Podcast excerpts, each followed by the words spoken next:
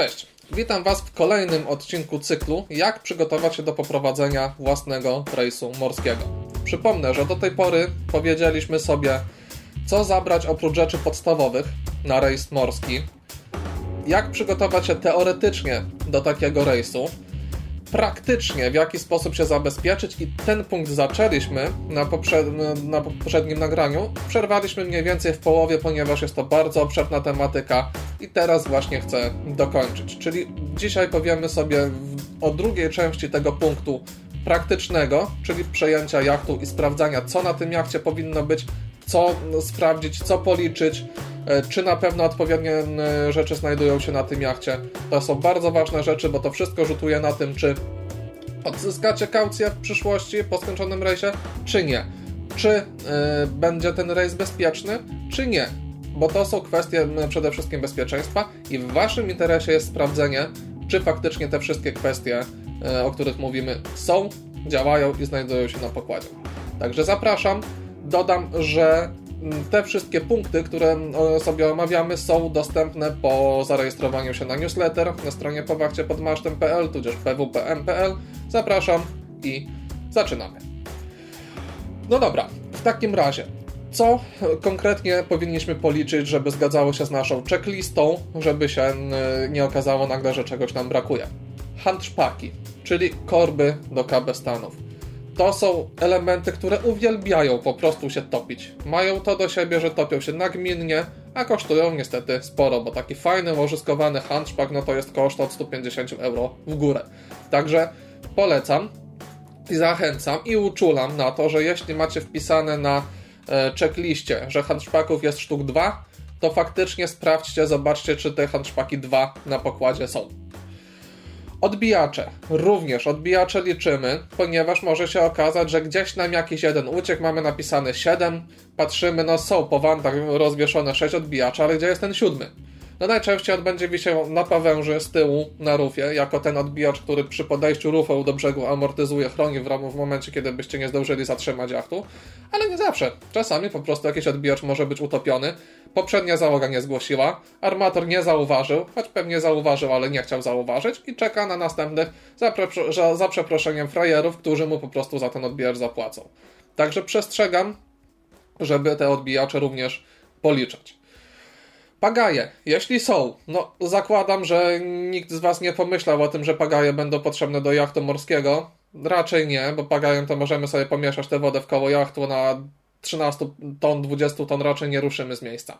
Chodzi o pagaje do pontonu. Mamy czasami na jachtach ponton dodatkowy, który ma swój silniczek najczęściej, ale oprócz tego ma również pagaje musi mieć te pagaje, bo co w momencie, kiedy wam silnik na tym dingiem siądzie? No, musicie jakoś się dowiosłować do jachtu, tudzież do brzegu, no i co, rękami? Chodzi o to, żeby te pagaje były. Mają być sztuk dwa, żeby było tak, jak być powinno. Bosak. Często te bosaki na jachcie są w dosyć nietypowych miejscach. Ja się już spotkałem na chowanie Bosaka w bakistach chociażby, no to jest mało intuicyjny pomysł na chowanie Bosaka, bo Bosak powinien być bardzo mocno pod ręką, a on tam przywalony gdzieś tam jakimiś innymi zbiornikami, cumami, odbijaczami, no po prostu nie wiadomo gdzie on jest. Czasem, najczęściej stosuje się przede wszystkim drewniane bosaki, montuje się na wantach. Pionowo stoją sobie gdzieś na wantach, są łatwe do, do wyjęcia w momencie, kiedy są potrzebne. Innym Częstym patentem jest montowanie takich bosaków w bomie. Po prostu w rurze bomu bosak sobie mieszka i stamtąd go wyciągamy. Ale gdzie on jest, trzeba sprawdzić. Ile go jest, też trzeba sprawdzić, żeby się zgadzało z checklistą, żeby nie było za mało. Ok, kanistry i płyny. To jest już kwestia, no wy jako przejmujący ten jacht, czyli kapitan z oficerem, macie wiedzieć, gdzie są te kanistry, macie wiedzieć w ogóle, że są kanistry i z czym te kanistry są bo powinniście mieć kanister na pewno z płynem chłodniczym, ponieważ y, jachty morskie no, w zdecydowanej większości mają podwójny układ chłodzenia. To nie jest tak, że one tylko i wyłącznie zaciągają wodę z zaburty i wywalają ją ze spalinami y, przepuszczoną przez kolektor y, tę wodę ogrzaną. One mają podwójny układ, czyli z jednej strony właśnie to, że zaciągają wodę zaburtową i to jest chłodzenie zaburtowe, ale drugim układem jest układ wewnętrzny, zamknięty, który wykorzystuje normalny płyn chłodniczy, taki jak w samochodach. Także kanister z płynem chłodniczym warto, żeby na pokładzie był. Kanister z olejem do silnika. Jak najbardziej. No to, to, to samo, co w samochodzie. Oleju trzeba pilnować, żeby nam się silnik nie zatarł, żebyśmy nie mieli problemów z tym silnikiem. Kolejna rzecz, co w takich kanistrach może się znajdować, no jeśli mamy e, silniczek do Dingiego, czyli do pontoniku dodatkowego, benzyna, najczęściej mieszanka do takiego właśnie silnika. Musimy wiedzieć, w którym kanistrze jest co, żeby się nie pomylić, żeby nie wlać na przykład ropy, która jest w kanistrach zapasowych do naszego głównego silnika, żeby nie wlać do małego silnika do Dingiego, no bo wiadomo, nie jest to zdrowe dla silnika, a wręcz katastrofalne. Także te kanistry warto mieć i zaraz po skończonym przejęciu jachtu, jak już mamy trzeciego oficera wyznaczonego, warto jemu przekazać te informacje, że tu jest tyle kanistrów z tym i z tym, tu mieszkają, pamiętaj o tym, bo ja zapomnę, a ty masz pamiętać, bo jesteś trzecim oficerem. O to mniej więcej chodzi. Ok. Cumy. Jakie mamy te liny e, na pokładzie, też powinniśmy wiedzieć. No, będziemy zacumowani do portu czymś na pewno, jak będziemy jacht przejmować. Ale oprócz tego, gdzieś w bakistach najczęściej mieszkają cumy dodatkowe. Cumy są najczęściej również wpisane na e, checklistę, dlatego trzeba, żeby ilość tych cum, liczba cum się po prostu zgadzała. Przeliczcie te cumy, choćby nie wiem, jak one były stare, jak mocno zakopane. Jeśli jest liczba wpisana na checkliście, wyciągajcie każdą cumę i liczcie. O wasze pieniądze chodzi. Kolejna rzecz, bardzo ważna, pirotechnika. To jest przede wszystkim informacja dla Was, dla kapitana i dla pierwszego oficera, żeby było, żebyście wiedzieli o każdej porze dnia i nocy, na ślepo, żebyście wiedzieli w którym miejscu, gdzie włożyć rękę i skąd tę pirotechnikę wyciągnąć. Co wchodzi w skład takiej pirotechniki? Najczęściej i przede wszystkim są to rakiety spadochronowe, czerwone, bo chodzi tutaj przede wszystkim o wzywanie pomocy, czyli czerwone rakiety spadochronowe. Uczulam, że na tych czerwonych, na, na tych rakietach spadochronowych jest strzałka, która pokazuje, w którą stronę rakieta wyleci. Żeby się nie okazało, no bo może być to mylne, wbrew pozorom, jakkolwiek śmiesznie to brzmi, bo są kapturki najczęściej z dwóch stron, czyli nakrętkę odkręcamy z jednej, nakrętkę odkręcamy z drugiej.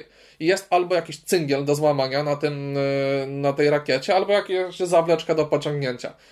W ferworze walki, w momencie, kiedy będziemy mieli e, potrzebę wykorzystać tę rakietę, możemy nie pomyśleć, ale miejmy zakodowane, miejmy to gdzieś z tyłu głowy, że jest strzałka i popatrzmy, gdzie ta strzałka pokazuje, żeby strzelać tam, gdzie ta strzałka pokazuje. Informacja już taka typowo szkoleniowa z kursów żeglarskich, o której powinniście wiedzieć jako skiperzy.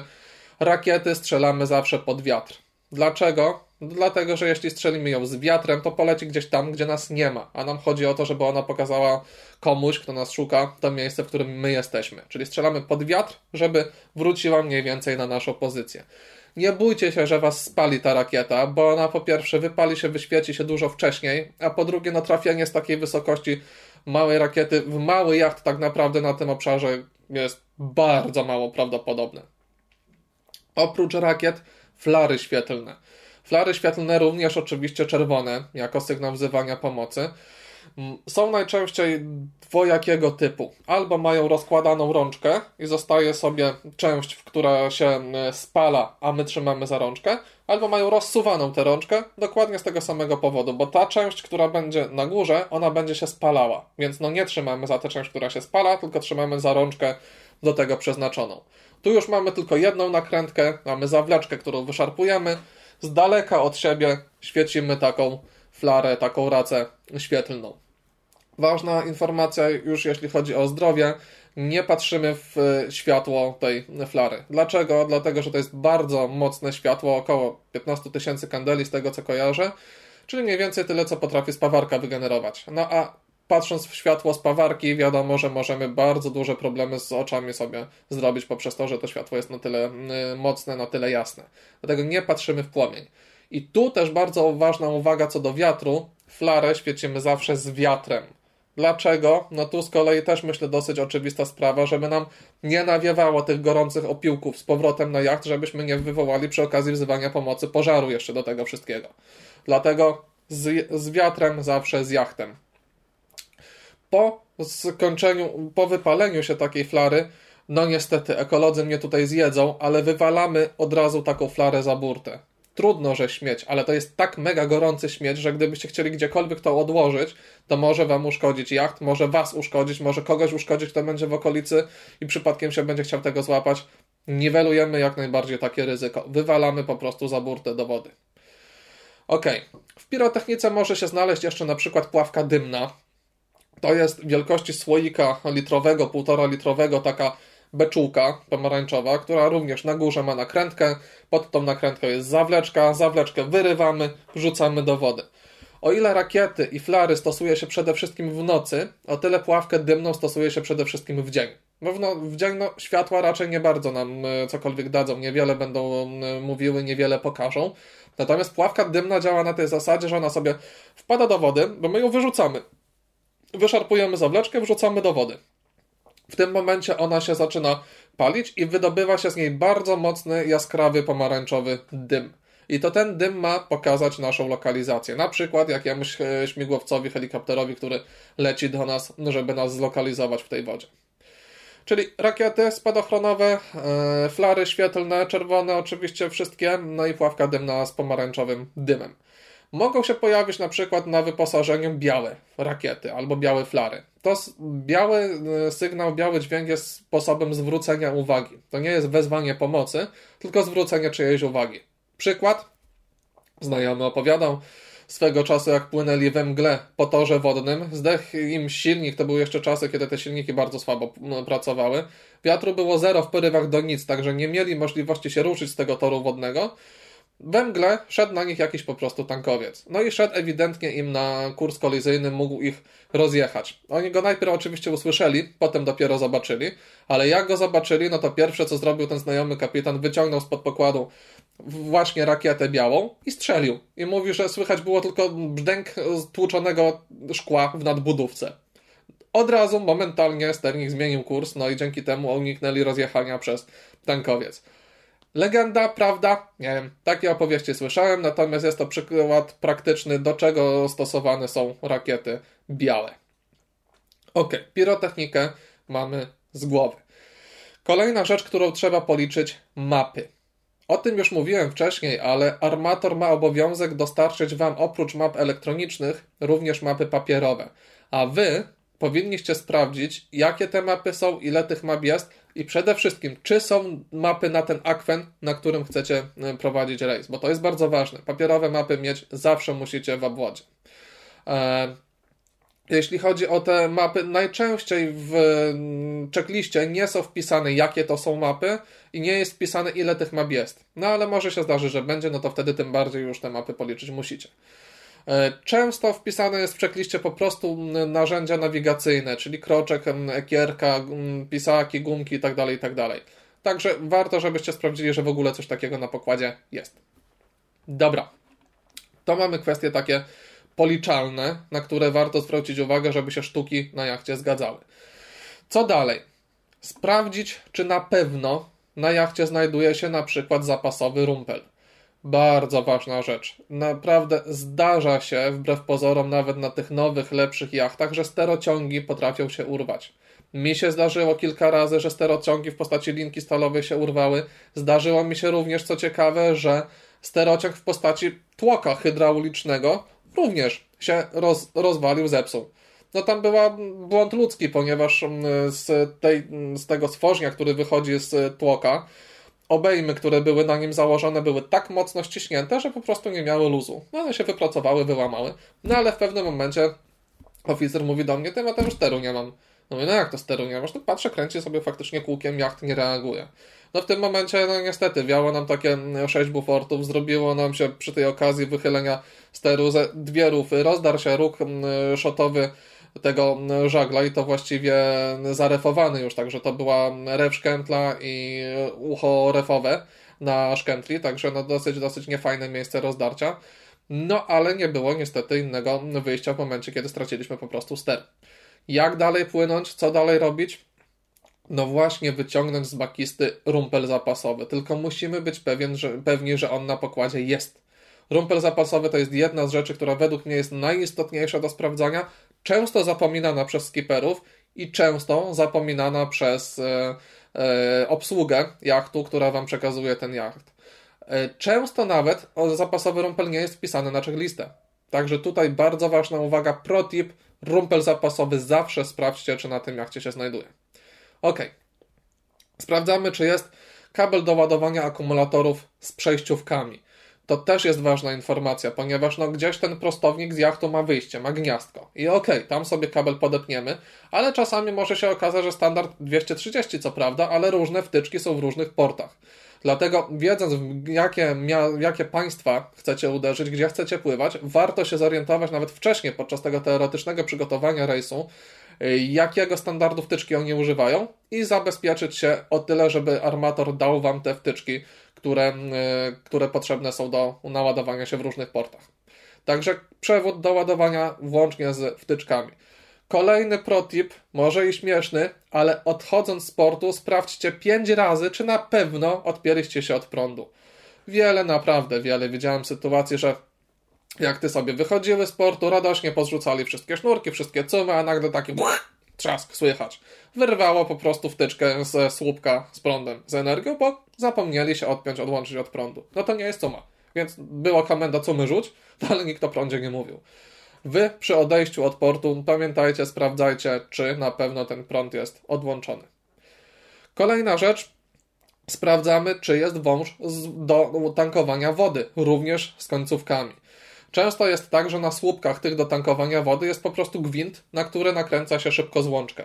Jeśli nie macie szybko złączki, macie problem, bo wtedy będzie problem faktycznie, żeby się do tego podłączyć. Dlatego e, szybko złączki, wtyczki, węże, szlaufy do tankowania. Bardzo ważna rzecz kolejna, którą trzeba sprawdzić, czy na pewno na tym jachcie są. Kolejną kwestią, którą polecam sprawdzić, jest atest tratwy ratunkowej. Czy on jest aktualny? Kwestia bezpieczeństwa. Bez tego teoretycznie jacht nie powinien przejść przeglądu, nie powinien dostać karty bezpieczeństwa, nie powinien zostać wypuszczony w ogóle, do, dopuszczony do żeglugi, ale różnie to bywa. Sprawdźcie, warto. Kamizelki ilość tych kamizelek. Przypominam ze szkoleń, z przepisów, kamizelek ma być co najmniej tyle, ile osób na pokładzie. Więc mm, sprawdźcie, policzcie, czy na pewno tyle tych kamizelek jest i gdzie one mieszkają, gdzie ich szukać. O, przy okazji pogadanki przedrejsowej opowiem Wam jeszcze dalej o tych kamizelkach, że trzeba ludziom zwracać uwagę na nie, ale to później. Szelki, czyli pasy asekuracyjne, zapinane tutaj tak jak tornister z wąsami. Również sprawdzam, ile ich jest, w jakim są stanie, czy na pewno karabinczyki działają na tych wąsach, czy są te wąsy w ogóle. Sprawdzamy przed, przy przejęciu tego jachtu. E, pławka świetlna. Czy świeci? Pławka świetlna, przypominam, że to jest taka pławka, która znajduje się gdzieś tam w koszyczku, najczęściej przy koszu rufowym koło koła ratunkowego, która w stanie spoczynku mieszka sobie diodą położoną w dół. To jest bardzo sprytne urządzenie, choć bardzo proste. Ona ma pływak u góry swojej, na, nad nim jest lampka, a pod spodem jest e, taki sztyft, w którym siedzą sobie baterie. Najczęściej te ciężkie baterie R24 sztuki, przeważnie. Także dół jest ciężki, tu jest pusto, jest powietrze, a na samej górze jest lampka. Co to daje? A daje nam to, że jak wpada ta pławka do wody, to momentalnie baterie ciężkie ciągną w dół i pławka nam się obraca żaróweczką do góry. Mało tego, ktoś to tak sprytnie pomyślał, że jak się obraca ta pławka, baterie mają opaść, obwód ma się zamknąć i automatycznie ma się włączyć e, błyskowe światło w tej lampce. Ale to trzeba sprawdzić. Po prostu wyciągnąć z koszyczka tę pławkę, postawić, mruga, mruga, jest ok. Odstawiamy, wszystko w porządku. E, czy działają stery strumieniowe? Sprawdzamy. To jest ważne, jeśli mamy w ogóle te stery strumieniowe na pokładzie. Odpalamy silnik i testujemy, czy stery strumieniowe działają. Dlaczego mówię, że odpalamy silnik? Ano dlatego, że to jest to samo, co z windą kotwiczną. To jest bardzo duży pobór prądu. Dlatego też y, zawsze i to każdy armator powinien na to uczulić, sterów strumieniowych, jak i windy kotwicznej używamy przy włączonym silniku. No jeśli jesteśmy podpięci na 230, ok, ale mimo wszystko warto sobie ten nawyk wyrobić, żeby zawsze, zawsze te rzeczy na włączonym silniku sprawdzać. Przestroga, sterów strumieniowych, szczególnie tych elektrycznych, no przede wszystkim tych elektrycznych, należy używać nie dłużej niż 10 sekund naraz. Czyli chcemy narzucić sobie dziób, trzymamy i maksymalnie po 10 sekundach odpuszczamy. Chodzi o to, że silniki się grzeją, przegrzewają, mogą się spalić. Kolejna rzecz, którą powinniśmy sprawdzić, czy na pewno działa nam winda y, kotwiczna elektryczna. To, co już wcześniej mówiłem o bezpieczniku, który potrafi strzelić podczas dużego obciążenia na tej windzie kotwicznej, jak nam się na przykład kotwica gdzieś w skały zahaczy, musimy wiedzieć, gdzie on jest. Musimy wiedzieć, gdzie na tablicy e, rozdziałki elektrycznej, tablicy nawigacyjnej jest w ogóle włącznik tego, tej windy kotwicznej, bo możemy się zdziwić nagle, że my za pilota, tudzież za przycisk do tej windy, ono nie działa. Gdzieś ją się włącza i też warto spytać o to e, tego, kto nam jak przekazuje. Zresztą wszystkie przyciski, które macie na tablicy rozdzielczej, powinniście znać, powinniście wiedzieć, co który przycisk robi. I to Wam ma obowiązek udzielić tych informacji osoba, która Wam jacht przekazuje. Ok, sprawdzamy, czy świecą światła nawigacyjne. Wszystkie. Każde światło nawigacyjne sprawdzamy, czy na pewno działa. Światła pozycyjne na dziobie, światło pozycyjne na rufie, światło y, masztowe, światła topowe, jeśli takie mamy, światło kotwiczne. Wszystkie światła, które mamy, sprawdzamy. Żeby się nie okazało, że na przykład później no musimy kogoś z załogi wywindować na top masztu, bo żarówka się spaliła. Ja wiem, że to fajne jest i że fajnie sobie na taki maszt wyjechać, no ale warto, żebyśmy tego nie robili z musu, tylko z przyjemności wtedy, kiedy my chcemy, a nie wtedy, kiedy musimy.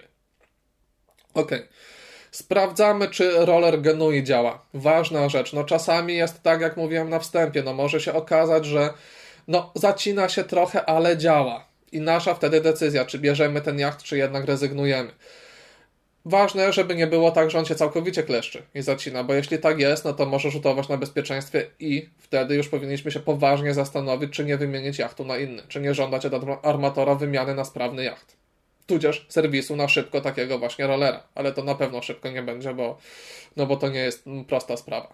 Kolejną rzecz, którą sprawdzamy, czy roller, roller grota w maszcie się nie kleszczy jeszcze. Jeśli mamy rolowanego grota do masztu, to jest częsta przypadłość już starszych, wyeksploatowanych jachtów czarterowych, że gdzieś tam po drodze coś się lubi zacinać. Otworzymy żagiel, zrolujemy żagiel, sprawdzimy, czy to chodzi płynnie, czy jest dobrze. Tylko tutaj ważna rzecz, że jak będziecie zwijać te żagle, tudzież rozwijać, to najczęściej będzie wiatr. W portach bardzo często jest zacisznie i tego wiatru nie ma, więc warto sobie fałem przytrzymać kontra V, żeby ten kontra V miał jakiś opór, żeby można było przetestować, czy faktycznie przy jakimś napięciu, naprężeniu e, jest potrzebna bardzo duża siła do tego, czy coś się zacina, coś się kleszczy, czy nie. To taka też uwaga praktyczna. Ok, ostatnia ważna kwestia, jeśli chodzi o sprawdzania takiego przy przejęciu jachtu, bo cały czas jesteśmy na tym jachcie, cały czas sprawdzamy ten jacht, cały czas odbywa się przejęcie jachtu od y, osoby, która ma, nam go przekazuje z ramienia armatora. Jesteśmy na pokładzie, przypominam, z pierwszym oficerem i z tym właśnie z tą osobą, która nam ten jacht przekazuje i idziemy z nim dalej. Wchodzimy pod pokład, patrzymy do kambuza. Kambus wbrew pozorom to jest miejsce, które naprawdę warto sprawdzić i trzeba sprawdzić, bo to nas może przede wszystkim kosztować potem kaucji. Co sprawdzamy? Czy jest lodówka? Czy ta lodówka jest na 12 czy na 230 V? Bardzo ważna informacja, bo jeśli jest lodówka na 230 V, to jest dla nas ważne, że będzie działała tylko i wyłącznie w porcie.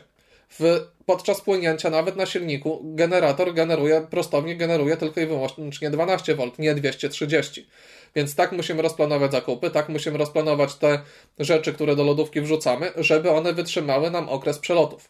Żeby się nam nie porozmrażało to, co no, może być problematyczne. Jeśli natomiast lodówka jest 12V, to też uwaga, to nie jest wcale takie radosne, bo 12V lodówka cały czas czerpie nam energię z akumulatorów. Jeśli nie płyniemy na silniku tylko pod samymi żaglami, nic nam tych akumulatorów nie ładuje, a sporo rzeczy nam ten prąd czerpie. Między innymi właśnie taka lodówka. Taka lodówka jest naprawdę bardzo mocno energożerna, dlatego też najczęstszą praktyką jest to, że mając 12V lodówkę na jachcie i tak podczas przelotów ją wyłączamy. Po prostu nie używamy lodówki 12V podczas płynięcia na żaglach, żeby nas po prostu brak nagły energii nie zaskoczył. Ok, kolejna rzecz, jaką w kambuzie sprawdzamy, czy jest piekarnik to warto się zorientować jeszcze przy wyborze jachtu. Jak czarterujemy ten jacht wcześniej, zastanawiamy się, który jacht wziąć.